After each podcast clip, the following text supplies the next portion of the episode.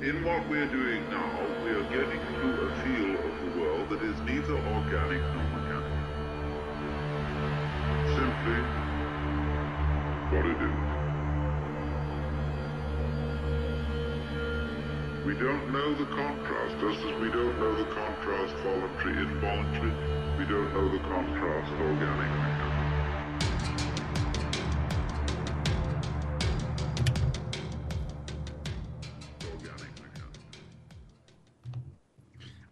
right, folks, welcome back. Meditations and Molotovs. I am your host, Vince Emanuele. You are listening to the Progressive Radio Network, prn.fm, where you could find us here every Monday at 1 p.m. Central Time. We are joined in studio today by one of the best folks that we know here on the program, Sergio Alexander Kochergin. He is a activist, a former, or well, a veteran, a filmmaker, uh, someone who's been on the program in the past. I've interviewed him for uh, Telesur English as well. Uh, Sergio has a master's degree in political economy of agriculture and the environment economics of development at the University of Rotterdam's Institute of Social Studies in The Hague, Netherlands. For the past 24 months, he has been working on a documentary about events in Ukraine where Sergio was born and raised. Of course, he's been involved with other social movements as well. We will get into that and speak with Sergio in a moment. There are two events that I want to turn you on to here today. The first is Northwest Indiana Resist, Gary Airport's Future. These are public presentations. This is today, 6 p.m. to 9 p.m. at the Gary Chicago International Airport Terminal 6001 Airport Road. That's 6001 Airport Road at the Gary Chicago International Airport today at 6 p.m. The Gary Airport has been used for inhuman deportations for years, and following the No Wall, No Ban rally in East Chicago, this issue has been targeted by the Northwest Indiana Resistance Coalition to be addressed. We must have a turnout of Northwest Indiana residents to show that we no longer want our airport to be used to deport our neighbors or to be used only as an assistance to the O'Hare International Airport. We want a humane and independent Gary for a humane and independent Northwest Indiana. The presentation will begin immediately following the GCIA Authority Board meeting. Listen to Airport Authority Chairman Stephen Mays discuss the master plan update on Lakeshore Public Radio about the master plan, blah, blah, blah. Okay, tonight, 6 p.m., Gary International Airport, 6001 Airport Road. Check it out. Come out, spread the word. I posted the event on my Facebook page, or I will post the event on my Facebook page after today's program. There's another book that I've been getting into. I'm going to have her on the guest here, uh, hopefully on the program maybe next week or the week after. Her name is Andi Zeisler. Her book, We Were Feminists Once, from Riot Girl to Cover Girl, the buying and selling of a political movement. I am up to about chapter three now. Excellent, excellent book. Andi Zeisler is the, I think, operating editor of Bitch Magazine and also uh, Bitch Media. So check out, it's spelled as such, B I T C H. Uh, go to Google, check it out. Her name is Andi Zeisler. That's A N D I Z E I S L E R. We were feminists once. All right. Well, with all that, welcome to the program, Serge. Thank you for having me here. Um, good to be back in the region. Fucking A. Fucking A. All right. So we got a lot to talk about. Let's talk about first, for people who don't know you or who aren't aware of your background, we met each other in the Marine Corps in 2002, 2003. What was your life like before then? You were born in Ukraine. You moved to the Ukraine in what, 94, 95? Talk, talk to us about growing up and being born in Ukraine. Tell us about those experiences. All right. Well, yeah, uh, I was born in Ukraine. Um, I lived there until I was 13. So uh, we immigrated to the United States in 1997. Uh, I, of course, I was six years old when the collapse of the Soviet Union began, and I basically was there for the so-called the most turbulent years uh, of the Soviet Union. Um, it was, uh, I guess we can call it a collapse state. Um, it was there was no uh, enforcement of anything. Uh, police was playing along the lines of mafia. Uh, institutions, whether uh, healthcare, um, educational institutions, maintain their um, status. They weren't that bad. Um, they weren't sleeping as bad, but healthcare and everything else that had to do with uh, infrastructure was basically uh, truly non-existent. And it was just interesting to um, uh, to see how, well, now looking back at it, to see how people were able to adapt real quick to it and um, find different means of uh, feeding the families, feeling, feeding the relatives, and kind of making through those turbulent years. Um, well, how connected was your family to the actual political apparatus in the Soviet Union? Well, in the Soviet Union, uh, my grandmother was uh, she was head of the communist um, sort of like a regional local locality. Uh, my father, he was he was in the military, he was in the navy, he was a naval officer, so he had to participate somewhat, but he wasn't really too uh, political. And my mother, uh, being a teacher and uh, being a principal at an art school, uh, she she obviously had to deal with it. But uh, it was now. Do you mean before the collapse of the Soviet Yeah. Union? Yeah. And so, of course, they had to participate, but it wasn't. They weren't really. Uh, they understood that the system that existed was not really communist or socialist. So they were very careful with it, and they knew about the corruption and everything else. And but they also knew that you have to keep your mouth shut, otherwise you, uh, you know, there can be uh, consequences, uh, whether with your career, within the community, or uh, whatever it might be. So people here grow up, they say, all right, the Soviet Union is this horrific place, uh, police state, poverty, et cetera, et cetera. That's sort of how people grow up here thinking about the Soviet Union. How much of that, of course, we know is very complex, is much more different, different story. But how much of that is true, and how much of what you experienced under the Soviet Union would be, say, things you'd want to apply to like a new society? You know, we're organizing, we're trying to create new institutions, new society how much of that image that the West was given is true, and how much of that was bullshit, and what are the elements in Soviet Union that you think you would actually like to carry on? Those are good things that we should look back. Correct. All right. So uh, yeah. Because this is a big debate on the left. You know, I mean, ever since the Soviet Union has collapsed, there's sort of been this ideological vacuum. People don't really know what they should identify with. What are they fighting for? There is no international movement for socialism. There is no international Exactly. movement for communism, and so on. Yeah, well, okay. So uh, to start with, I think that um, this oppression thing, yeah, of course, there are people. Um, I think up to Brezhnev and Khrushchev, uh, things were really bad. Uh, of course, Stalinist oppression. Uh, you couldn't speak. You couldn't say a lot of things. Nonetheless, uh, those were more probably associated with media or maybe challenging the system, and we can obviously understand that because uh, we can understand it through different um, systems that happened before. So, like when you have somebody speaking out, you might think that they're from the West. Uh, they might be trying to spread capitalism, and therefore, instead of uh, finding um, sort of appropriate means to deal with it, uh, they were just jumping to sending people to Siberia, executing, uh, putting in jails.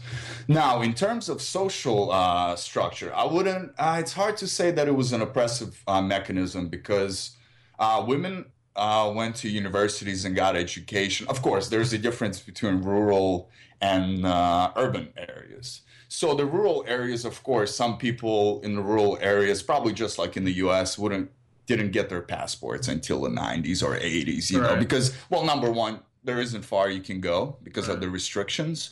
Uh, number two, a lot of those areas were concentrated on agriculture. And so the education was prevalent. Everybody got initial uh, secondary education, yeah. And then, um, but beyond that, they might have been left behind a little bit. Now, when you go to the urban areas, so women went to universities. Women uh, got educations way before uh, it actually became as popular uh, spread as in the United States. Because I know one of our friends in Pennsylvania, she said, you know, until the 50s or 60s, you couldn't even attend uh, University of Pennsylvania as a woman. You know, mm-hmm. uh, it was hard to get in. Uh, so in well, that, that book I'm reading from Andi Zeisler, uh, she mentions that women weren't able, even able to access credit equally until 74 in the U.S. Exactly. So, in terms of social uh, progress, I think it was really ahead. The, obviously, the healthcare system, even though it wasn't good because the country was isolated uh, from majority of the world in terms of information, intellectual property rights, and all those things. Uh, so they didn't have access to a lot of modern technology. Right. Um, so they relied on it. Nonetheless, it was accessible to everyone. So mm-hmm. you didn't have to have insurance. You can go to a hospital and they'll take care of you the best they could. Mm-hmm. Of course, it deteriorated slowly, and basically you had to. Um, for example, when I got my appendicitis pulled out, like my parents had to pay for anesthesia, for staying in the hospital, for food in the hospital, for everything. Mm-hmm. Um, but that's that's already in the 90s. Um, what year was that?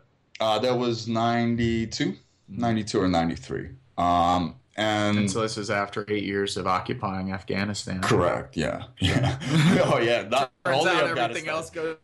Dagestan, huh? Dagestan. I mean, all, all kinds yeah. of places, you know. So I mean, and that's so tons of money on the military. Yeah, tons of money on the military, and of course, as soon as people in power uh, start getting more seeing access of what's going on in Europe and what's going on in the West. Uh, the corruption really exploded because they wanted to have the same things or they wanted to get out there. Uh, mm-hmm. Uh, so it was, I think it's like the balance between understanding what we're missing out, sort of, and this uh, this idea of consumption and consumerism and not having all these products. You know, I remember stores being empty. I remember standing. You know, I used to. Uh, funny story. I used to. The only reason I would get bread in line at the store line because I would, you know, sneaky little young man. I would just come up and help him out to unload. You know, I'd get there early. I'll help him out to unload all the bread, and then I would be the first one to purchase the bread. So adapt and overcome. You know. So yeah, dude. Gotta hustle, baby. yeah, exactly. And I was what six, seven. You know. Um, so so those things are funny, but yeah, but as I was saying, like for example, my aunt, she was. So wait, tell me about where. Give people out who are listening to this a geographical location. You were born in X. You lived Z. Where you know yeah. what I mean? Like where where are we talking about? Yeah, I was born in Crimea uh, because my father was stationed there, uh, and my grandfather was uh, moved there too because they were in the military, and so I lived there for in Sevastopol. I lived there for about four or five years, and then uh, my father was stationed in a city called Novozerna. It's basically a new lake. It was also military, strictly military base. Uh, it was north of uh, north of Sebastopol, so uh, the northwestern part of uh, Crimea, and we lived there until the until my father retired and we moved back to Sebastopol because that's where the family was at. And my family, a lot of my family was also, but mainly my mother's side is from Odessa, outside of Odessa, and my father's side is uh, from far east, probably about 100 kilometers from Chechnya, from Grozny, the capital of Chechnya. Okay. Um, and so, I mean, they're they're really interesting uh, story, I think, especially on my dad's side. Uh, my father's grandfather uh, was a coal miner in the east, in Donbass, where the conflict is going right now. And so his name was Kocherga. And when he was moving away from there, being Ukrainian and moving farther um, east, Mm-hmm. he had into Russia. Uh, he had to change his name to Kochergin, mm-hmm. so he wouldn't be discriminated against and looked down as a minority, i.e., Ukrainian. Um, and so he moved there. Now his uh, his mother, my grandmother, uh, she her her father was in charge of two or three monasteries in uh, Russia, and so when the Bolsheviks came, they executed the whole family, and she ran away, and she also changed her last name, hmm. and that's where my grandfather and my grandmother met. You know, they were basically hmm. uh, two byproducts of uh, this migration, internal migration, oppression, and different things. Right. Um, right. So, and my mother's side uh, you know, they were outside of Odessa, farmers, you know, in a small village. um, and you know, but yeah. So going back to that, uh, so my aunt, for example, like I said, my mom was a teacher, and she eventually became a principal, but she didn't like the position because of the the internal politics. She just wanted to teach and kind of be more uh, involved with community. Uh, and then my aunt in Odessa, she was in charge of the communication, uh, basically for the whole city, uh, radio slash communication uh, hmm. place. Aunt who lives in LA now, she was in charge of the engineering, the whole like, and she was a top engineer basically at uh at like a manufacturing plant or. Uh, so in that sense, like there was equality. Like women were, of course, there's always there's always forms of patriarchal oppression that are systemic, and those are obvious. Uh, like not having people in politics in the positions, you know, in higher mm-hmm. positions where the decisions are being made. Nonetheless, on the smaller level. Um, and I also want to mention something which is important. I also, especially now going back and filming, it's a very matriarchal society. And matriarchal, not in the sense of uh, women uh, like controlling or acting uh, macho, but more in the sense of women basically carrying the weight of what's been happening and what takes place. And I think it especially arises from uh, conflicts like uh, the revolution, because a lot of males were executed or killed uh, during the fighting between the bandits and the uh, czars uh, remaining, you know, remaining forces and all other kind of bandits that were going on, different gangs. Then, of course, during World War II, we there, obviously know that. Right. I mean, there was basically, I mean, villages. There were um, some estimates are 27 million. Yeah, so like when one man would come home and he would be in a village of, you know, 20, 30, 40, 50, maybe a thousand women. You know, I'm saying yeah. like there was. Yeah he was number one he was perceived as an idol because oh wow we have a man now. But there's also creating an internal conflict the competition of getting that man. And so and now i see special even though women do not hold positions in the government uh, basically all the places that i've seen like um, restaurants or little stores or shop they're all managed by women. Mm-hmm. um, and the activism, for example, poly, uh, like uh, the the major uh, one of actually one of the greatest volunteer movements that sustained uh, Ukrainian military during the past two years. Uh, it was all ran by women. I mean, mostly. I'm not going to say all women, but mostly were women. Um, That's and, interesting. Yeah, and so it's it's it's really interesting, and uh, and of course, so that would be an element that you'd want to take away. Yeah, exactly. So that's something that, that is definitely better than what we do here. Yes, of course. I mean, women perceived as these really strong uh, characters who are able to get things done. Well, because they, and I'm thinking because they had to get things done. You know, so you have these men being killed during the revolution, men going away to fight during the revolution. You have World War One, World War Two, especially, of course, then for the Russians lo- losing uh, what some people estimate as 27 million people, and then into the next generations and complete generations lost. I mean, in some ways, I've heard the same thing. Uh, although I don't know, yeah, I don't know if people would call uh, France a matriarchal society, but I do think that I've heard similar stories from French friends who, again, experienced the loss of a generation of men, and where women sort of had to, no matter what, uh, carry the weight. Not that they weren't carrying the weight before that, but you know what I mean. Yeah. There was no, there were a lot of figures who were just missing. So okay, so you bring so bring us up to. And there's one more similarity I oh, want to jump ahead. in. I'm sorry. No, um, go ahead. The the similarity that I'm seeing here and there.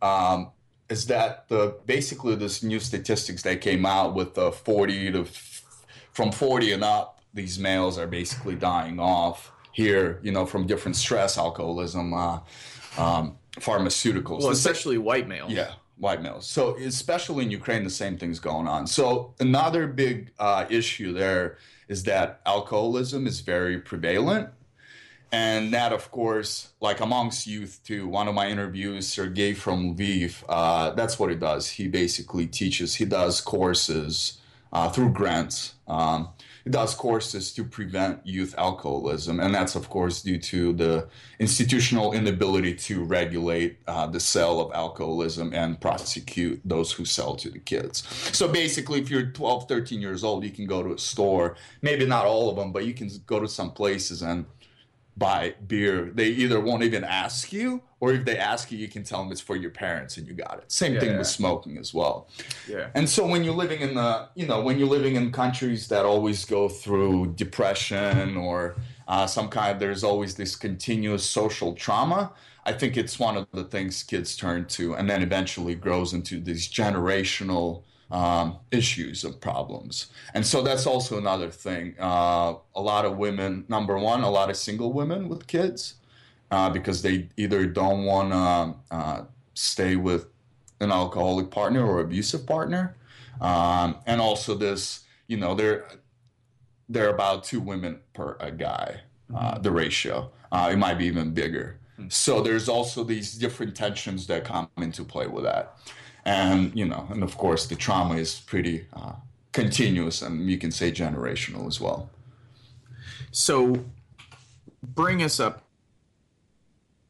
before you leave. Ninety-seven. 97 you leave. Okay, so that's seventh grade.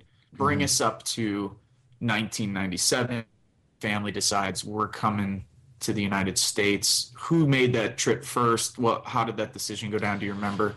Well, here's how. I mean, it's a, it is a funny story too. So, um, up to 1990, uh, my mother's uh, brother uh, immigrated to United States in the 1960s or 70s, um, and so myself, my father, and uh, other members on the other family didn't even know I had an uncle because if uh, if my dad knew that we had an uncle in the United States, it would have uh, really bad repercussions on his job being a naval officer.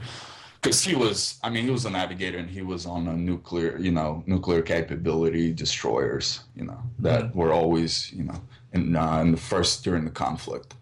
Uh, and so, so we didn't even. My dad didn't even know. He actually, he actually found out when my uncle came. He actually found out by being called into the office and these high-ranking. I mean, he was basically a colonel in the Navy, and these high-ranking were asking him like, "Hey, man, did you not? Why did you tell us that you're Oh wow! Sister, your I mean your wife's uh, brother in the United States, you know, and he was Yeah. like, "Hey, it it's yeah, yeah, it's a, uh, complicated situation." So, um, and so yeah, and, and then when my father found out, so another story to add to it, I'm just gonna you know jump between the stories.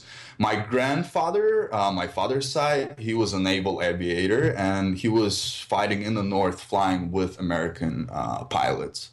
And so when the war was coming to an end, like uh, he made some friends, and they were offering for him to mig- uh, immigrate to United States. But he he understood that if he did that, there can be huge repercussions for people he knows, for friends, for family members, and all that stuff. Especially uh, with everything that's going on, that was going on.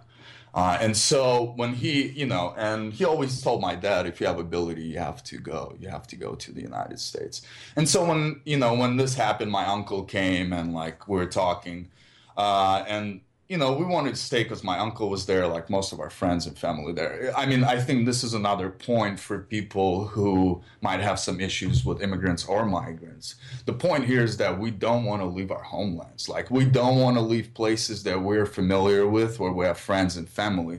So, like this, uh, this urgency to leave is very economic and very social. And so, like, people, you know, I give props to especially people who left like my parents my dad was 50 you know. Um, my dad was 50 my mom was 46 uh, so you know and we left our friends and family. So now imagine and we, we went through visas. We didn't have to go through what people have to go from central south america or even people were going through right now through afghanistan syria like all those places and those dangerous uh, migration uh, routes and patterns. I mean it's it's crazy. So I want I want people to keep that in mind that no nobody wants to leave their homes and nobody wants to go somewhere else where, where they don't know what they're going to be or what's going to happen to them.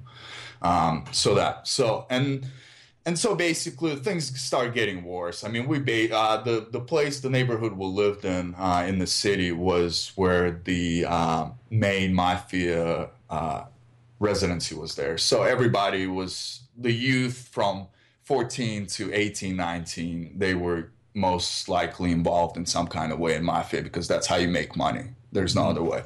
So I mean, we would have wars. I mean, you would, you know, you can hear RPGs going off between the, you know, the mafia uh, rivalry. So, and you know, and my dad, my mom saw what's going on, and they decided that basically we need to, if we want our kids to have um, a future, we, you know, we got to get out of here now. Like Mhm. we have to go, and so they applied for refugee status, uh, and um, of course we got it granted due to the fact that my uncle, who was sort of pressured by my other aunt to uh, co-sign for us, say that if anything happens, I'll be responsible Right. for them, and they Right. won't have to. Uh, they won't Sponsor. yeah, they sponsor Yeah. And and so yeah, and so uh, my parents weren't telling us anything. Of course, you don't want to tell people that you're leaving, going to the U.S. Uh, you don't, you know. So it was very quiet until the last moment, until we heard that, um, until we got the confirmation that we got approved the status. And so and then um, it was an interesting time. Yeah, I was excited because my grandmother watched this uh, series called Santa Barbara. Uh, uh, so you know, and she went to see my um, in the '90s after the collapse. She went to see her son, uh, my uncle, and you know, and so it was like it was kind of one of those intriguing, interesting things that you want, and like you know, it's it's all it was always presented like it's the right place, like it's the perfect place. You know, there's no hunger, you know, unemployment, none of that stuff. Uh, and so, like, yeah, at first it was really exciting, and I think it was exciting all the way up to the point of uh, coming here and kind of realizing what's going on. So, So how'd you guys get here? You guys flew, yeah? yeah, we flew. Okay. Yeah, and we flew So straight. You, so you get to where Philadelphia? New Jersey, yeah. New we Jersey. flew into New York, uh, JFK or New York, I don't remember now. Uh, most likely JFK because it's the hub for um, immigration. Okay. Uh, we flew in there. My uncle picked us up. Uh, he took us to his uh, house with the pool, which I mean, I, I, you know, for me it was, So they had a pool, yeah, and, uh, like an in-ground pool. yeah. Where did they live? they lived at uh, Colonia, New Jersey. Okay. You know, um, so for me it was crazy. And then when we went to the stores, I mean, that was just Yeah. beyond any anything I I could possibly imagine. Yeah. Um, and so, and then of course, probably super uncomfortable for your parents, I'm sure. Yeah, I mean it's you know well especially for them because they Right. they knew they had to get on the ball and like it was you know time to get on the ball and basically find jobs and you know do what they have to do basically to Mhm. make sure that we get through school and go to university or whatever that means you know Mm-hmm.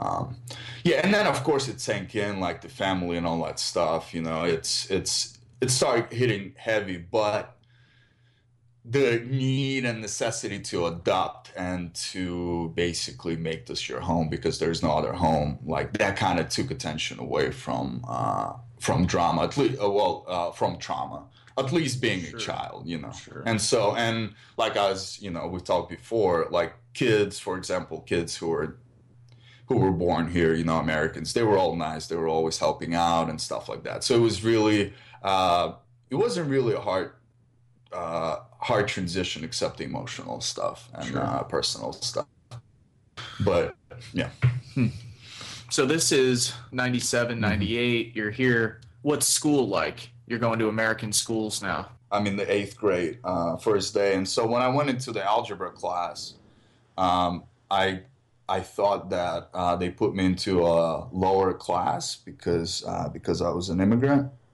Hmm. Because by that time we basically were already did geometry and all that stuff, so school seemed very easy. Now um, I think my but the dislike of school I think started early in, uh, in Ukraine when I was in Ukraine uh, through an incident, and then we we had an incident where basically my mother and her brother stopped uh, communicating, uh, and a lot of our family members, uh, relatives lived in outside of Philadelphia in Philadelphia. And so we decided to move there. So when I got there, uh, we got really lucky, and my parents were able to buy a house without a down payment for like ninety-eight thousand dollars in the neighborhood. That's um, it was still growing in that time, um, and from another Ukrainian couple who were retiring, and I don't know what they were doing. So that allowed them to move into this uh, place, and so that's an interesting thing I always think about as well, how immigrants who, who were only in the United States for a year and a half, but having European names and not really having uh, the job, you know, like working for a long time, mm-hmm. were a, were approved for a, a, loan for a house without a down payment. Sure. And some people who live here never been approved. Now, of course, we know that it was uh, basically a shark loan. You know, there were yeah. eventually a lot of people going to go um, flipped on it and weren't able to uh, pay for it. Nonetheless, so that allowed us to move into this neighborhood, and I think this is where it started because there were only few people. Uh, the neighborhood, the part that we lived in, it's it's actually middle class, working class, like people in those little townhouses they they're working class people and middle class people and so and then outside of it that start building, it's it goes more up there. Houses cost between five hundred thousand to a million, two million. It's Bucks County, so it's a very old money there as well. So it's one of the oldest counties. The the one of the last counties in the union who joined the union. I mean, so they were. It's it's an interesting history behind that place as well. Um, and so, and this is where I kind of came in contact with class issues and class differentiation, especially not not much from the uh, Americans, but more from the immigrant communities, hmm. immigrant communities that left earlier and who came here with a lot of capital. And so we can we can imagine what, how that capital was obtained uh, during the collapse of the soviet union. And so and this is where i start aligning finding friends who were more on the same level you know, and that kind of uh, pushed me away from the place itself. And then eventually, when we got our, so we were pretty isolated in the sense. And then once we got our driver's license, we started going into more diaspora communities that were larger, uh, like Northeast Philadelphia, people from India, a lot of Eastern Europeans, um, Africans, you know, like this, these concentrated, dense uh, diasporas and so uh, yeah and that's and that's where i think things started to go um, a little bit sour um, a lot of what i can say right now is that a lot of immigrants who came to the united states that i came in contact with a lot of us thought maybe that it was really easy to make money here. The money grows on trees and like all those things, which is that's yeah, how it was, that's sure. how it is, you know. Sure. That's how it was presented. Yeah, that's how it was portrayed. And so and I think a lot of people weren't able to handle that. And so among us 16, 17, 18 year old, like there was a lot of people who were pushing drugs, stealing cars, trying to make the money quick way. And and so the funniest thing about it as well is that all of us had jobs. Like I worked at a store, grocery Genuardi's, and I also did telemarketing at night. While at the same time we would, you know, push things here, push things there, you know, like lift there, push something here, put something there. And so that kind of got me into um and yeah, and of course the uh the drug abuse and so, like, poor communities, uh, lower communities always have this. Maybe statistically might be different because we know, of course, the rich always also use drugs, a lot of them. But heroin, uh, pharmaceuticals, prescription drugs, a lot of those were going around. And so a lot of people start getting hooked up on it. And uh, a lot of our friends start going to jail, uh, dying, ODing. Um, getting killed. And that was basically for me a sign that I had to go away. And that was basically a push. So, I mean, I signed up to the military before 9 11. So I signed up because I graduated from high school earlier. Uh, we had our early graduation program. I went to a community college. I took a course there, um, and then that credit was accepted in high school, and I graduated earlier.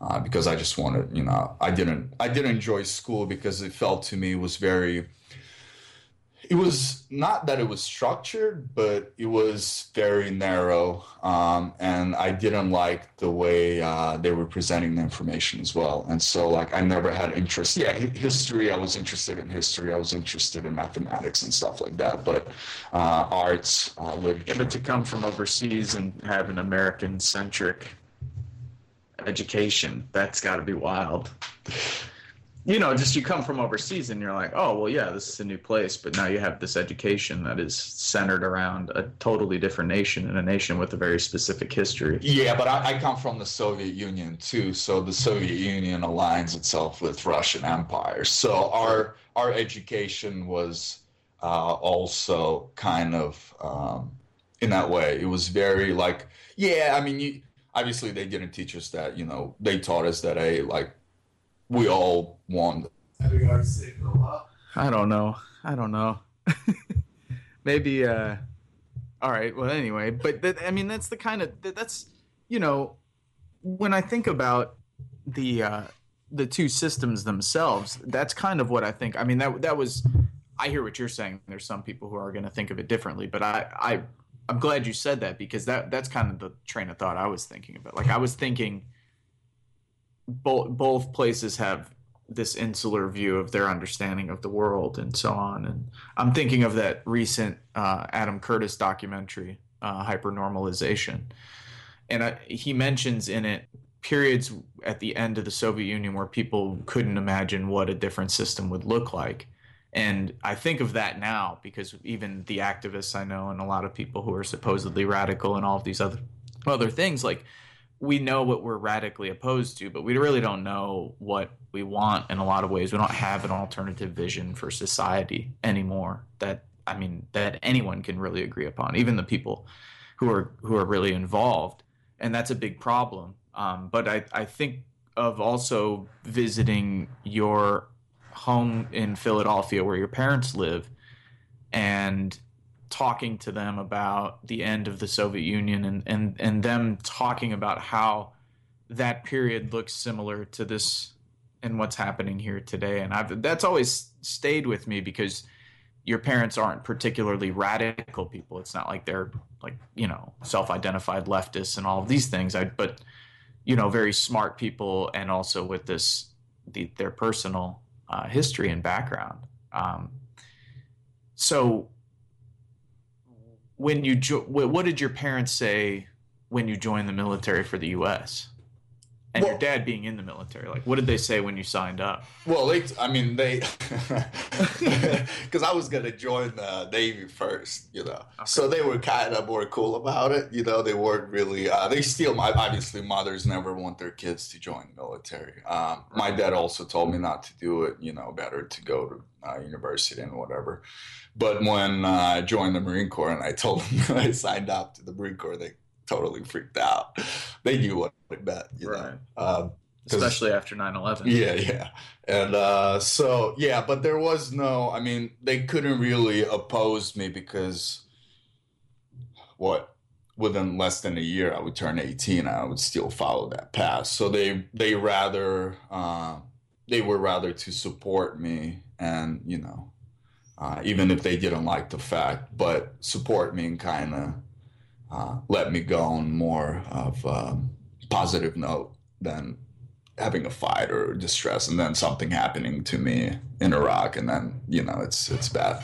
Right. Uh, so yeah, so they weren't happy about it, of course, and they you know they were trying to talk me out of it, but um, they could see I was really happy about it, motivated, and so what do you what do you attribute this? I just had some filmmakers at the house. They always make me rethink this and try and put myself back in my mindset. It's it's I actually I, I mean there wasn't much thought that went into it for me. I mean there just it was more or less this like you know, I was bored, options limited. What am I going to do? Like very superficial. I'm in shape type of thing. I mean, when people, so people ask you that question over the years and they expect, I think, a profound answer, you know, like, why did you join the military? You know, and it's like, I, I didn't have one, but I have met people who do have profound answers. So, No, yeah, so no, tell me like what what were you thinking at the time? Were you like was this uh, more about masculinity and patriotism? Was it about what you know like what what, what did this have to do? Yeah, I mean, I think there's a lot of different elements. Obviously, getting out of the environment that I was in. Um, Okay. Obviously, my grades were not uh, good enough to go to uh, university. Uh, I, It's well, almost an economic draft in some ways. Like what the hell else were you? yeah, no yourself? money too, and then also, yeah, I mean the the idea of the commercials, you know, like the uniform, you know, like first to fight, you know, like you're gonna get this wild, go to these incredible places, do these incredible things, you know, and of course being the best of the best, you know, like Marines are like the Right. few, the proud, you Right, know, even though it was turned out to be different. Um, Yeah, Nonetheless, a little bit. just a tiny bit. Uh, yeah. So and so tho- those were the main. I mean, the main motivations, and I also thought that it would instill some sort of like this uh, forced uh, discipline. You know, even though it was my parents kind of instilled into me, I just ignored it at that point of time. You know, and this and Sure. going to military helped me to uh, understand what you know, basically kind of re recapture what was. Um, what was instilled into me through parents and uh, parenting, and then basically realizing it. And Would you say that it's a broad statement, but would you say that they're because Johnny told me that everyone is hyper disciplined when he went out there. Like he said that was one of the things like that he noticed was that there was more people were just kind of disciplined about certain things and like like more structure and so on. Like do you think that that is a big difference? We're in the military. No, no, no, no, no, no. In Ukraine, Ah, in Ukraine. up and so on, like more, a little more discipline, structure. Why would that? Like, I, I wonder. Like, that's a big statement to make, but I, you know, there, it's obvious different in different societies. There's different levels of that. Yeah, I mean, this is obviously one of the issues. Like, they they used it in a negative way, but like when we've talked to Yorgo, you know, about you know people in Greece, like Yeah. he's like, no, like we. There, there's some of us who are like, no, we want a more laid back society. Yeah, yeah. Like we come from a culture that's a little more laid back. Like we're not, you know, hyper industrious capitalist type of people. Yeah. Um, whereas then, you know, they see sort of being integrated into the EU, and then of course everything that went down with Germany, they see like, oh, here's this like hyper materialist, industrious, engineering, capitalist society that's you know coming down here Yeah. and trying to tell us that we need to sh- you know whip up, get into shape, get off the Yeah. beach, put down the ouzo. Well, those are definitely the yeah. I think those are definitely the resemblance of the Soviet Union. I Right. mean, the idea behind it. I remember, you know, there were radios like in the morning to do uh, kind of communal, like a country communal, countrywide, you know, uh, calisthenics and stuff like that. You know, and it's like Oh, shit. working, waking up, you know, like a lot of this industrial, you know, everything's based on industrial stuff as well. Yeah, and which and is I- very structured in itself for anyone who's ever been in a factory or steel mill. And I also think the fact that basically when you grow up there, like you you do have a uh, childhood, and it's you know because there's a lot of community stuff, a lot of social things to do. But nonetheless, like you're always cleaning stuff. You're always like you have these responsibilities that you have to do around the house, and so I think that also plays a big part into it. That from the early age, you know, you're you're kind of like you're getting ready, you know what to do, you know, because you live with your grandparents, you might live with your uncles, aunts, you know, your parents are working or whatever, because everybody was working, you know, like women, men, like there was no, um, you know, there was no differentiation. so, I mean, did your family be like, oh, think to themselves, these people are spoiled as shit here? I mean, was there some of that? Like, what, like, well, these people don't really know, like, what the hell? I mean, there's some people, obviously, it's more complicated too, because if you, different communities are going to know what it's like, quote unquote. Exactly. You know, like, so you're going to have poor black communities that are like, well, yeah, we know what it's like to be shit on by society and institutions and white people and so on for years and years and years. Yeah, I mean, there's, But there's a whole class of people in the United States, like whatever that's considered the middle, upper middle class Yeah. people, especially people living in the suburbs who, I mean, they, there's never been a day that they've gone hungry, anything like that. I mean, I often wonder how much better those sort of societies, like in Ukraine or former Soviet Union, different parts, like and even in different communities here internally, as Yeah. we've talked about, will better deal with really bad times. Yeah, and that's I mean, Uh, and that's I mean that's Because I don't see a lot of people in the United States dealing with really bad times really well. There's going to be a whole class of white people, especially, I think, who they have no. Yeah, It's been generations and generations. I mean, you know, my my grandparents. The only one that's alive now is my grandma, but I used to talk to my grandmas about the Great Depression, but that was it. I mean, there was no other um, institutional memory, if to put it in the best way I could put it, for like the family. You know what I mean? yeah, like yeah. nobody ever brought that up. Everybody after that lived in uh, the golden era of capitalism, all the way up until now. My, you know, uh, our parents' generation being like sort of the end of that phase, Yeah. and even for different people, like your parents, that wasn't that wasn't the same experience as my parents at all. Yeah, I mean they perceive. Uh, yeah, I mean they, I I think more of, not from them, but more of uh, speaking from like a diaspora, especially from Eastern Ukraine, because I'm more um, aware of that. I would probably say, yeah. I mean, a lot of people don't really perceive, but then then again, I, I don't. You know, that's why I'm not really in the in part of that diaspora because I don't like this uh, looking down on people in general and what does it mean to be a hard worker, you know? And so, like, yeah, there's this idea that, you know, Americans are not really, you know, like, yeah, they they were raised like they were born into this these things that are available there. So therefore, it's not that they're lazy. It's it's that they sort of don't appreciate what they have. Right. Uh, That's a better way to put it. yeah, they don't appreciate what they have, and like the and due to that, like they're not, you know, they um they don't strive for this idea in which I really dislike in the diaspora communities is this idea that you know, well, we came from poverty and like we're here now, we have to succeed, and it's like, well, what is succeed? Mhm. you know, like driving fancy cars, like showing off in front of your people and then like stressing out all the time why, you know, that you have to work these jobs. So there's a lot of different uh, pressures and dynamics come. But yeah, that's uh, people perceive. But that once again, like coming from the ex-Soviet states, like I said, it's this this sort of imperialist uh, identity that you know we're better than you know like we're sort of uh, different better reasons. yeah for different reasons anything Sure. you want and of course yeah i mean poverty here like i said the difference here we talked about it before so of course there's horror i mean we can see gary i mean we can see north philly i mean those places are horrible horrendous you know like when when they tell me about the bad neighborhoods in ukraine for me that's a joke in that Yeah. sense Yeah. yeah. However, the difference of poverty here is that here you have access to things. Either way, you have access. No matter what you do, you have things in the store. You have water running. Some Mm-hmm. okay, might be dirty water. You know, like you you can take showers. You Yeah. know, polluted No, water and stuff like that. Now there, the issue was more of not having these things. So they just weren't there. yeah, you still don't have an infrastructure for clean water unless you're, you know, in the aquifer somewhere in the rural area. And so, like, you know, all these things, electricity goes out, like, no electricity f- back in the 90s, early 90s for days, sometimes for months, you know.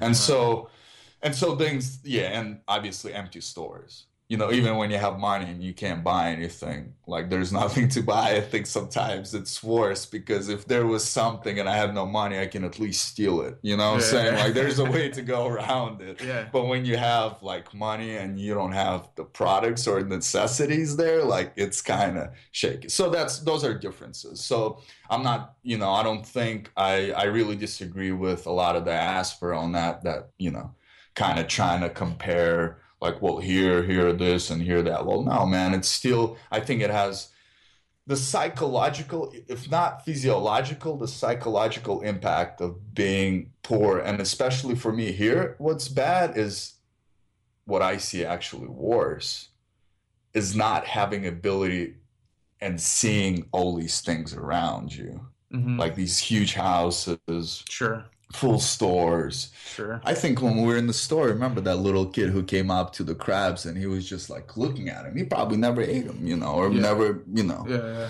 because it's twenty dollars a pound. Sure.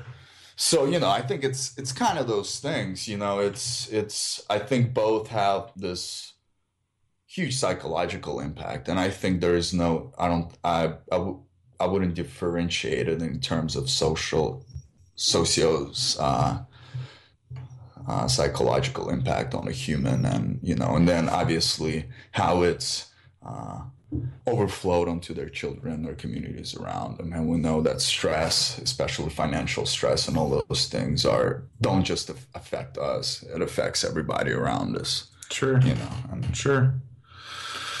Well, uh, what we're gonna have to do it's we got about five minutes left for the program. Um, for those who are tuning in, you're listening to Meditations and Molotovs. I'm your host Vince Emanuele. We are joined in studio today by Sergio Kochergin, uh, who's a filmmaker and activist, a great friend of mine, and a lot of people who both listen to and support the program.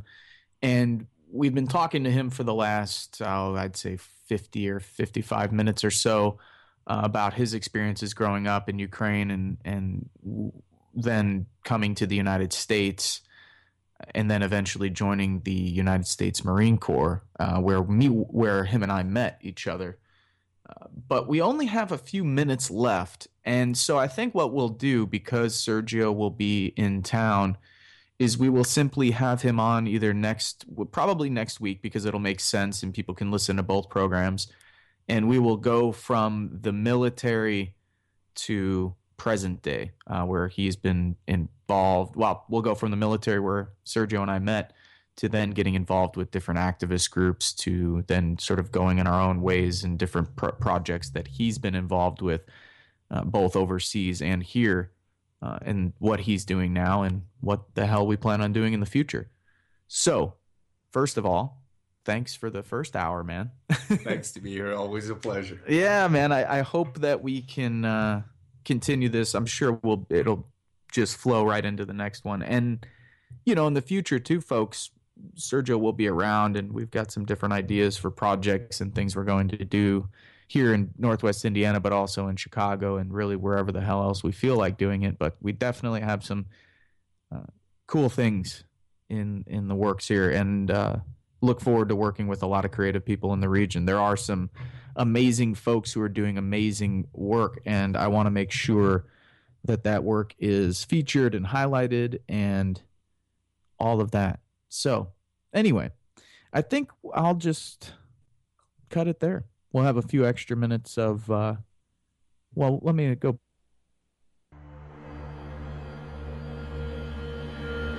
We don't know the contrast, just as we don't know the contrast voluntary involuntary. We don't know the contrast organic